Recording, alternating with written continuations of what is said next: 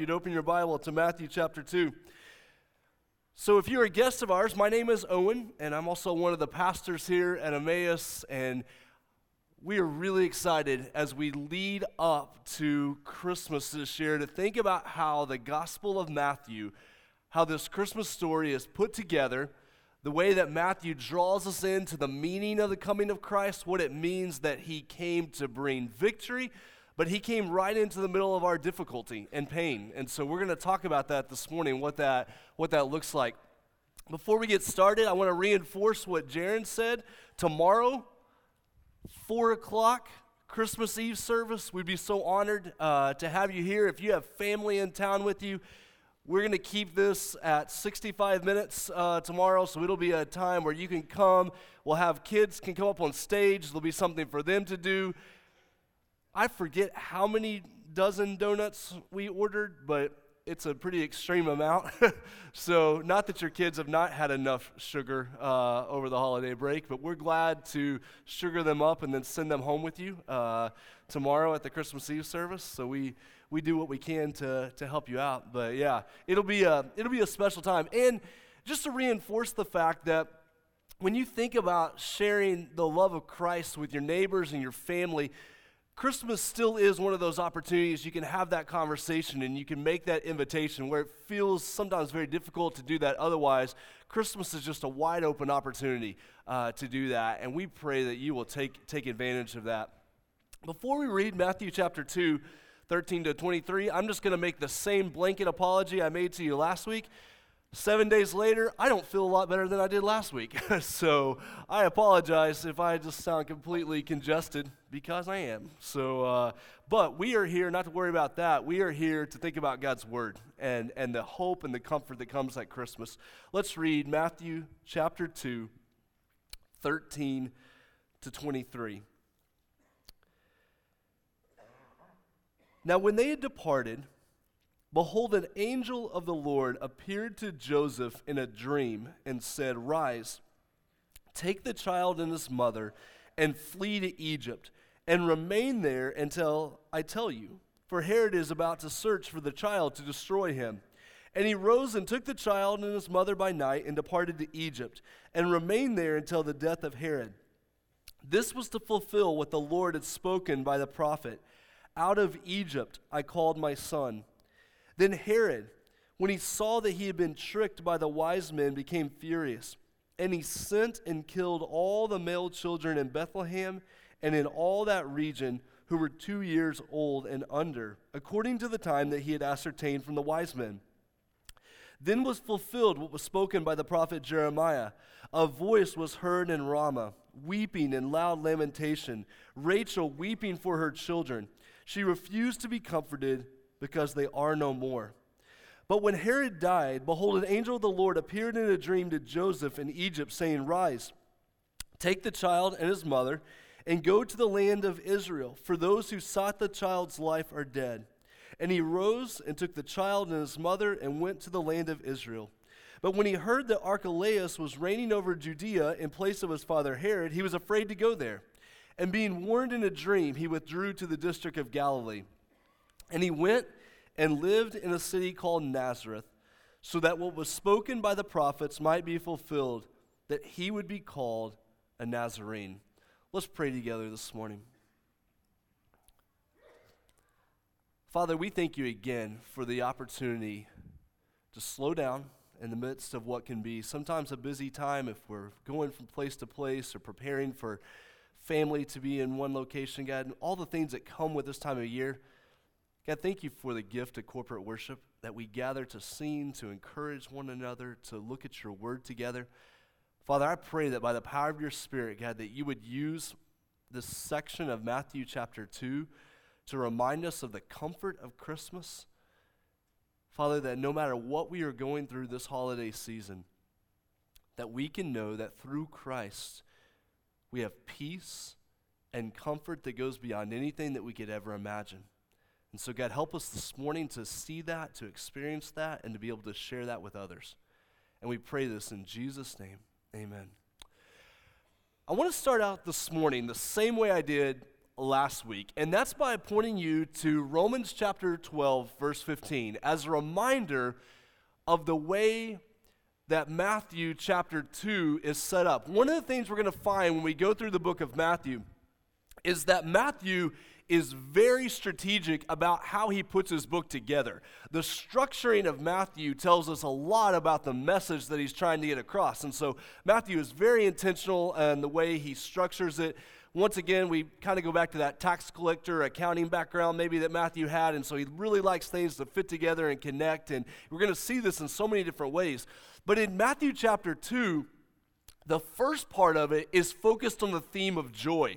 We just sang about that a few minutes ago. This is the joy of Christmas. And last week we saw this with the three wise men, how when we worship and we give and we go obediently, that we experience the joy of Christmas.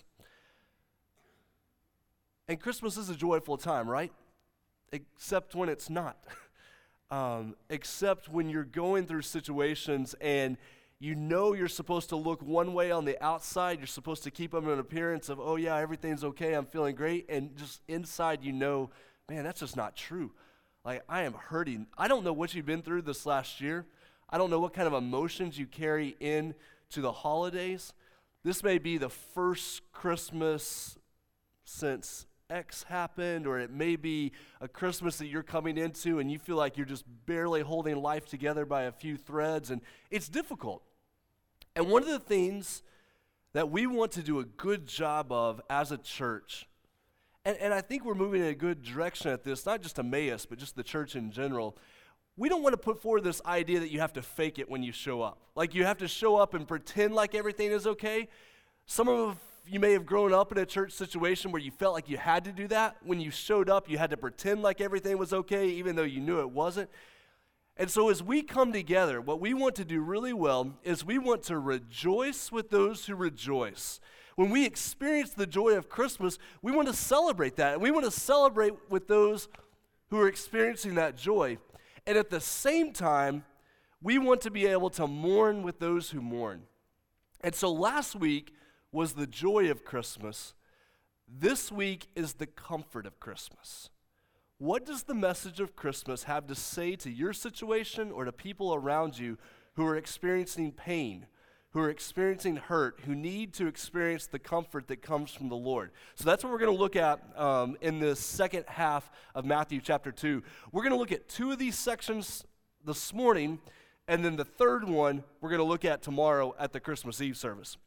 Okay, so go back to verse thirteen. Let's let's look at how this works and, and what this teaches us about the comfort of Christmas. How do we experience that? Verse thirteen. Now when they had departed, who's the they? The they is the wise men. Departed means they've they've left the home there in Bethlehem. Mary finally got her Christmas guests to go home. You know that experience where people overstay their welcome? You're like, all right, it's time to it's time to leave now. So uh, almost certainly, Mary looked at Joseph and said, Joseph, get these guys out of the house. Like, we, I can't take this anymore. So uh, finally, she got the wise men to leave. So they, when they had departed, behold, an angel of the Lord appeared to Joseph in a dream. Now, this is a very consistent pattern. We see this, how God continues to guide the story. This is not just random decisions that Joseph is making, that God is continuing to guide what's happening. So he appears to Joseph in a dream and says, rise, take the child and his mother.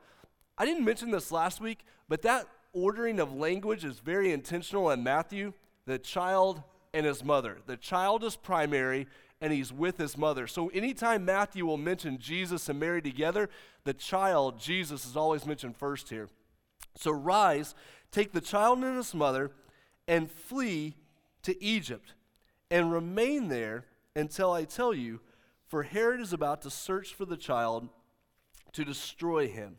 Now the question is, why Egypt? Why would they flee to Egypt? Well, there's a couple of things going on there. The first is, you have to remember that at this time, there was a large Jewish population in Egypt.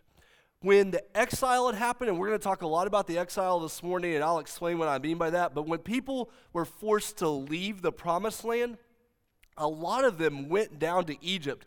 In Egypt, you even had another temple that had been built. And remember, in Egypt, you have the town Alexandria that's a center of great learning that's there. And so there was a very large Jewish population in Egypt. And so there's a chance that Joseph had family in Egypt in some of this area. So they are going to Egypt. This is not a random location. They're going there, and there's, there's a large Jewish population there. Also, though, this is going to connect the story of Jesus again with all of the stories that come out of the Old Testament and the role that Egypt played in the Old Testament, all those stories, and we're going to see how they fit together. So they're going to Egypt where there's a strong Jewish presence, but they're also going there because we're going to see how all these stories fit together with what God is doing through Jesus' birth. Here's another thing I would point out to you here, and, and we have to be careful not to overplay this card, but Jesus and his family, in a real sense, are refugees in this situation. Now, the church has probably been guilty at times of overplaying this, and we don't want to take it out of context, but they are definitely a family who is facing persecution, facing destruction, and so they have to leave their land to go to another land. And a couple of times this morning in the story, we're going to find how Jesus connects with groups of people in ways that might surprise us. And so here, at the beginning of this section, when Jesus is going to Egypt, he's identifying in many ways with people who have experienced refugee status uh, through, throughout history. And so we need to keep that in mind as, as a church. So they go there in verse thirteen. Well, the, in verse thirteen, the angel tells them what they're going to do. Now, verse fourteen, watch what happens. He rose and took the child and his mother by night and departed to Egypt. If you look at thirteen, what the angel told Joseph to do, and fourteen, what Joseph does, they match up perfectly. Joseph is an incredible picture of stability and obedience. When you tell your kids obedience means immediate and total, Joseph shows that. He says, I'm going to do exactly what the angel of the Lord told me to do. Now, Joseph's obedience here has to be some of the greatest courage and obedience ever shown by a dad and husband, because watch what happens in verse fourteen. He rose and took the child and his mother by night and departed to Egypt. Guys, you don't wake a sleeping baby, and you don't wake a sleeping mom, all right? So uh, Joseph's obedience is so great that in the middle of the night, he wakes, and you have to feel for him at this point. He's probably thinking, man, the angel of the Lord told me to do this. And he looks over, and Mary is sleeping, and the child is sleeping, and he's like, oh, gosh, if I wake her, I'm going to be in so much trouble. But the uh, the angel of the Lord is telling me to do this, so I'm going to do it. So so he does it. He he wakes her up. He has to explain to her, I promise the only reason I'm waking you up is because the angel of the Lord told us we have to do this. And so they get out. And in verse fifteen, it says, when they departed to Egypt, they remained there until the death of Herod. We know that the death of Herod happens in the spring of four B C, so they go down there to Egypt, and they remain there until Herod has died. And it says in verse fifteen, this was to fulfill what the Lord had spoken by the prophet. Out of Egypt I called my son. Out of Egypt I called my son. Now that phrase, out of Egypt I called my son, that comes from Hosea chapter eleven, verse one in your Old Testament. And here's where we have to start making sense of what Matthew is doing and explaining the comfort of Christmas. Why does Matthew take Hosea eleven, verse one, and use it to connect to the story of Jesus? Because if you go back and you read Hosea chapter eleven, verse one, it's referring to the Exodus, how God had brought his people out of Egypt. And when he says, out of Egypt I brought my son, when you see that phrase in the Old Testament, my son equals Israel, equals the people of God. But Matthew uses it to explain what God has done in bringing Jesus out of Egypt. Why is he doing this? Well, a couple of different reasons. The first is he's going to again connect Jesus' story back to Moses. Several times in the book of Matthew, Jesus is going to be the new and better Moses. And I'll try to point these out to you as we go along, but what God used Moses to do in drawing the people out of Egypt, out of slavery, out of bondage, he's going to do in a greater way through Jesus. And so here you have one of those first examples of where Jesus and Moses are, are connected together. The other thing you have to see, though, is when you go back to Hosea chapter eleven, and you go to verse two, immediately after the one, look on the screen here. It says, Hosea chapter eleven, verse two, the more they were called, the more they went away to Baal and idols. The book of Hosea, to understand what Matthew is doing here, let me give you a little background on the book of Hosea. Here's the first thing you need to know. The book of Hosea is the first of the prophets and what is sometimes called the book of the twelve. If if you have a Bible in front of you and you go to the table of contents and you look at where Hosea is located, and then you keep going down, you're going to have Hosea, Joel, Amos, Obadiah, and there's there's twelve books there that sometimes if you grew up in church, those books are called the minor prophets. Not the greatest phrase to describe what's going on here, but those twelve prophets were often viewed as one book by the people who were reading the Hebrew Bible. And so when Matthew mentions a verse from Hosea, the people would not just thought of Hosea, they would have thought of all those books together. And so Jesus' story is going to carry forward what God spoke through the prophets. So that's one of the reasons he mentions it. The other is because when he says the more they were called, the more they went away. If you've studied the book of Hosea before, you know that book is about how the people of Israel were rebellious and unfaithful to God. And so God rescued them out of Egypt, but the people rebelled against God. They were unfaithful to God. And what you have here is you have what becomes the story of the exile, that God draws his people. There's Exodus that happens when God brings his people out of Egypt, and they come into the promised land, and God calls them to live there in the promised land as his people. But what do they do? They rebel against God. They begin to go after false idols. And Hosea is writing at the very beginning of when the northern kingdom would go into exile. So around seven twenty-two B C or something like that. Hosea is writing that about that time, and he's preparing for them. Look at verse five in Hosea chapter eleven. It says, they shall not return to the land of Egypt. So the exodus has happened. They're not going back to Egypt, but Assyria shall be their king because they have refused to return to me. Like, well, there's not much good news in that, Owen. Thankfully, it doesn't end there. If you skip ahead to verse eleven in Hosea, it says, they shall come trembling like birds from Egypt. So he ties back that in, ties Egypt back in, and like doves from the land of Assyria, and I will return them to their homes, declares the Lord.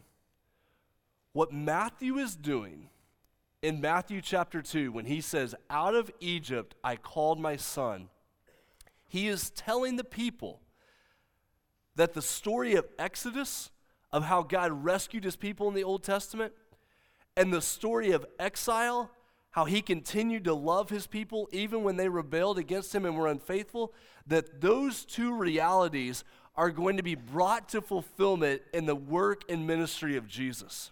And so when you think about how does Jesus, how does the story of Christmas bring comfort? It's the fact that when we experience the salvation that comes through Jesus, that story of the Exodus, and when we experience his patience and his kindness and his mercy that's exemplified in the exile, that we have comfort that goes beyond anything we could ever imagine. Go back to verse one just for a second so we can see how this all fits together. So when Israel was a child, I loved him, and out of Egypt I called my son. Matthew is doing something called typology. He's connecting a piece from the Old Testament And then he's saying, and this is what that teaches us about Jesus. Jesus is going to be the new Moses who is going to rescue his people out of slavery. And he's also going to be perfect Israel. He is going to be the perfect picture of what it looks like to trust and obey God. And so as we go through the book of Matthew, you're going to see those two themes show up over and over again. New Moses, Jesus saves his people. Perfect Israel, Jesus shows his people how to live in the way that God has called them to live. So as you follow this pattern, that's where it's going to take us. First kingdom connection point then for this morning is salvation. That faith in Christ's victory becomes the foundation for comfort. What do we do when we're facing pain, when we're facing hurt, when this Christmas comes with experiences that you never wanted or expected? The first thing we have to do is we have to go back to the foundation of the salvation that we have through Jesus. And I know that could be taken as trite or oversimplistic, and I don't mean it that way at all, but here's what I do mean. We need that foundation. We need that point of reference. When you are hurting, when you think there's no way I could ever get through this situation, there's no way that I could ever make it through this, what is your point of reference? It's that in Christ, I have hope and peace and joy that go beyond anything I could ever imagine or anything I could ever earn on my own. And so the greatest source of comfort you can have this Christmas is to know that in Christ your sins have been forgiven, that in Christ there is hope for all of eternity, and that in Christ I have peace with God, a peace that can only come through Jesus and what he has done for me. And so at the very foundation, at the very core this morning, know that the comfort of Christmas is that when Jesus came as the baby born in Bethlehem, he also came as the Savior. He came as the one who would take away all pain, all darkness, all hurt. Remember that. God, restore to me the joy of your salvation. God, remind me of how good and faithful you have been. At Christmas, it is a beautiful time to remember God's faithfulness.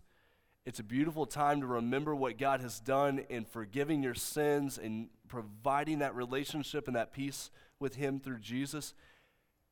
And let me say this this morning. If you have never trusted in Christ for salvation, this Christmas is the greatest thing you could do. To know that if you are trying to hold your life together, it will never work. If you're trying to say, if I could just get things together, then I could get through this Christmas and maybe we could try for a new year, don't go that direction. There is comfort that comes through the salvation that only Jesus can bring. And we would love to talk to you about that. We'd love to tell you what it is to trust in him, because if you look anywhere else, you will never find the comfort and the hope and the peace that can only come through Jesus. So number one, where do we find comfort at Christmas? We find it through the salvation and the faithfulness of Jesus Christ. Then let's look at the next section, what happens next. Verse sixteen in Matthew chapter two. Then Herod, when he saw he had been tricked by the wise men, became furious. And he sent and killed all the male children in Bethlehem and in all that region who were two years old or under, according to the time that he had ascertained from the wise men. Okay, so you have another Moses connection that's being made here. If you go back to Exodus chapter one in your Bible, you know what you're going to find? You're going to find an evil ruler named Pharaoh who is seeking to kill a lot of young boys. Fast forward to the coming of Jesus, what do you find? You find another evil ruler, this time Herod, who is seeking to destroy a lot of young boys. Matthew again is helping us connect the Moses story and Jesus' story. He's putting those two pieces together. Now, when it says at the end of chapter or uh, end of verse sixteen that he was seeking to kill all the male children in Bethlehem, when you think about Bethlehem, at this time, Bethlehem most likely had about a thousand people that lived there. From what scholars can tell, what archaeologists can tell, most people put the population of Bethlehem at about a thousand. So when you think about the number of boys under the age of two, most estimates put that in the ten to fifteen range. Now, one is too many. We we realize that. But sometimes when we hear this story, we think of thousands or thousands of, of young children who were killed. Most likely, it was in the ten to fifteen range. The reason that matters is because you don't find this particular story of Herod anywhere else mentioned in the ancient world. The reason is Herod did this type of thing quite often. And so yet another act of evil by Herod didn't make it into some of the other records that were kept in the ancient world because this is the type of thing that Herod did. And so the fact that he would go into a village and take out ten or fifteen young children, is that terrible? Absolutely it's terrible. It, it's horrendous. But unfortunately, it matches up exactly with what we know about Herod's rule, that he was always trying to, he was paranoid about holding on to power, and he would use all kinds of evil Uh, if it meant that he could hold on to his power. Verse seventeen, after it talks about what happens there in Bethlehem, verse seventeen says, "Then was fulfilled what was spoken by the prophet Jeremiah." Now here's where it gets pretty cool, the way that Matthew is putting these, these pieces together. When people talk about the Old Testament prophets, Hosea and Jeremiah are often compared as very similar type of prophets. Both of them came with a message of judgment against the people of God, but Hosea and Jeremiah are famous among the prophets because every time they spoke of God's judgment, they immediately would speak of his hope and his compassion. Hosea, he wrote, he prophesied at the beginning of the time when the northern kingdom was sent into exile to Assyria. Jeremiah, he prophesied at the time when the southern kingdom was going to be sent into exile. And so it's not a random thing that Matthew mentions Hosea and then turns around and mentions Jeremiah. Because when you think about the Old Testament prophets, Hosea and Jeremiah go together. One prophesied about the northern kingdom, one the southern kingdom. Both prophesied judgment, but always, always with hope and compassion as part of their prophecy. And so Matthew is helping us to tie these pieces together here. And he says, "Then was fulfilled what was spoken by the prophet Jeremiah." Well, what, what did Jeremiah say? Verse eighteen. Here's what Jeremiah prophesied. "A voice was heard in Ramah, weeping and loud lamentation." Okay, where's Ramah? Why would Matthew mention this? Why does Jeremiah include this as part of his prophecy? Well, to understand what's happening here, you have to look at Jeremiah chapter forty, verse one. Jeremiah forty, verse one, as Jeremiah is talking about the experience he had, and we'll explain how this works here in a second. Here's what he says. "The word that came to Jeremiah from the Lord after Nebuzaradan had let him go from Ramah, when he took him bound in chains along with all the captives of Jerusalem and Judah who were being exiled to Babylon." Okay, here's what happens with Ramah. When Nebuchadnezzar and then his right-hand man, Nebuzaradan, when they were coming in to attack Jerusalem, to take over the southern kingdom and sent them into exile, they gathered the people up, and Ramah was the staging area where they took the people before they sent them to Babylon.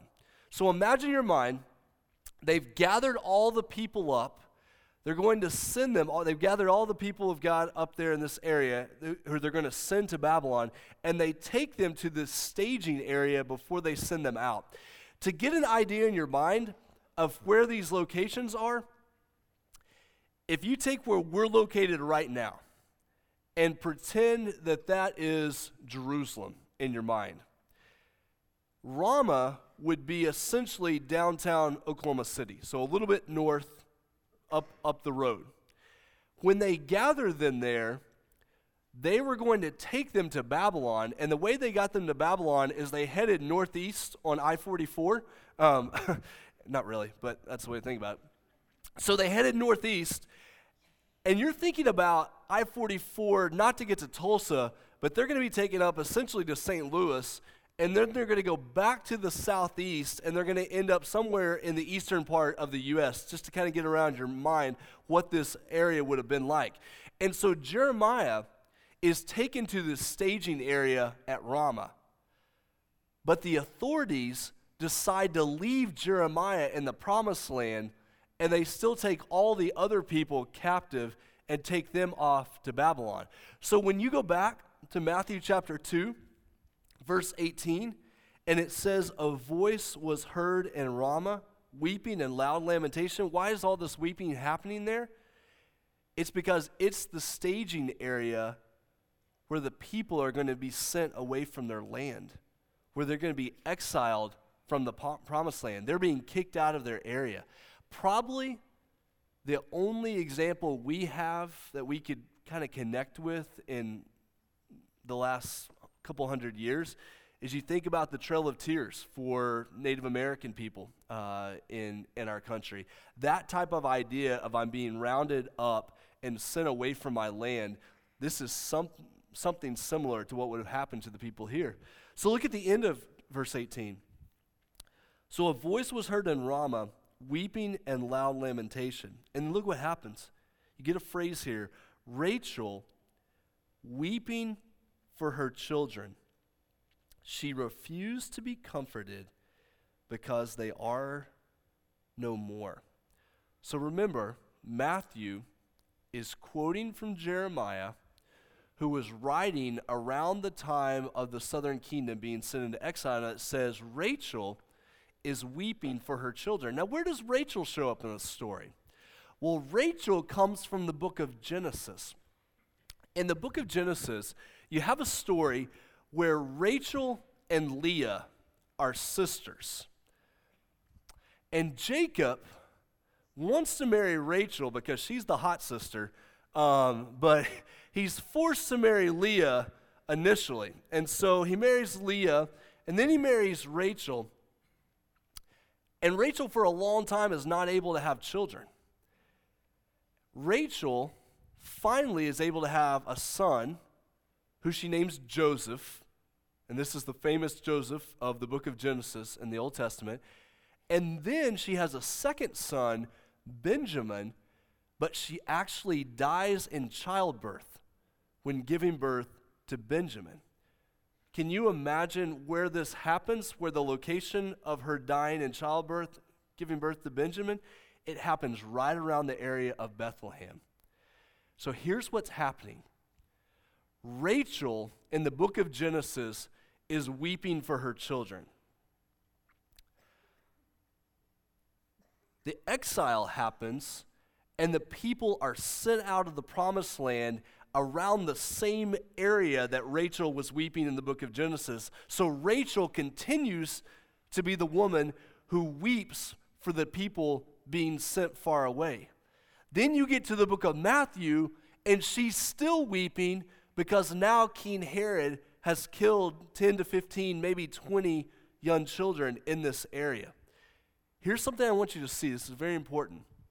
When Jesus comes, he shows connection and solidarity with whom? With refugees, with weeping women, and with young children who are oppressed by people in power.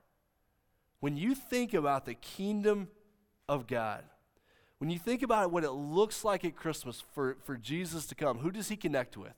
Refugees, weeping women, and children who are facing oppression and destruction from people in power.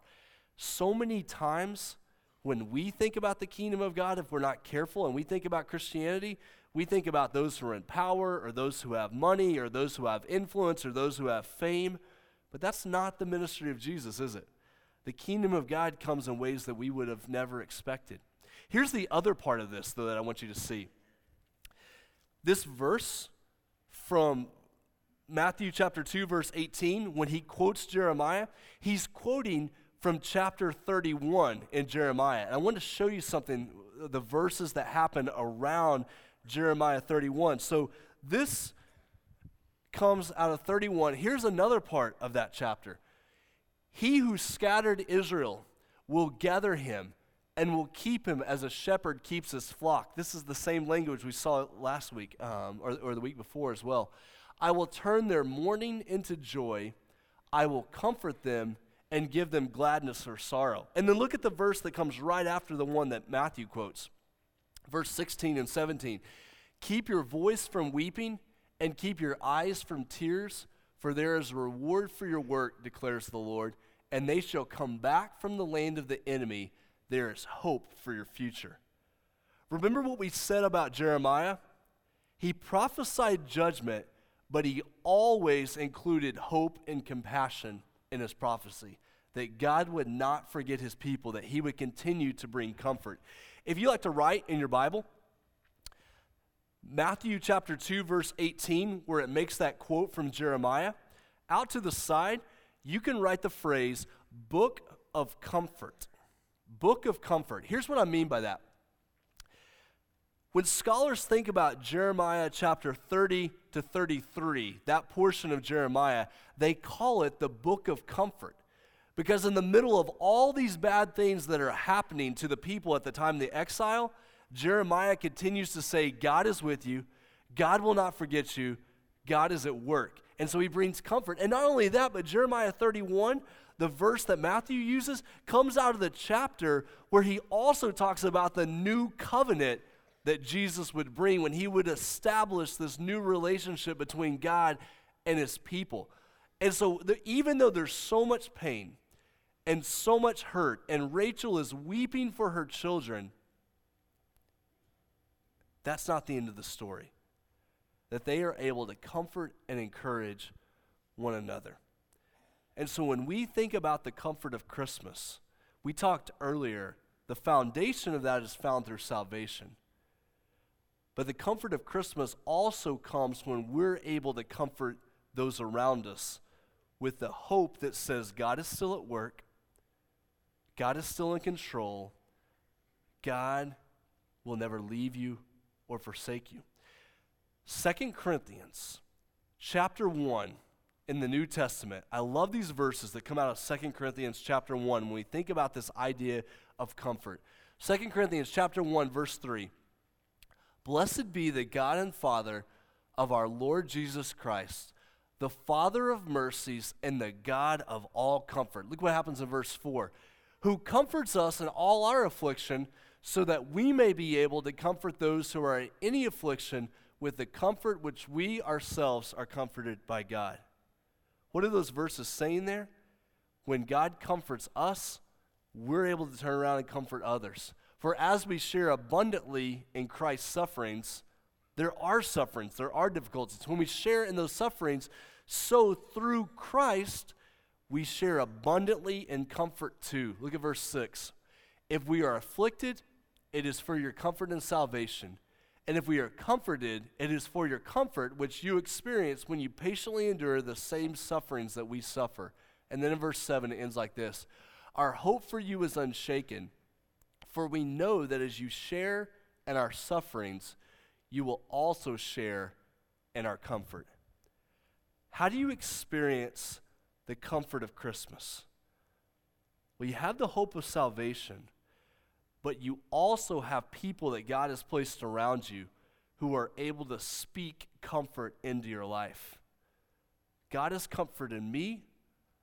I want to turn around and I want to share that with you.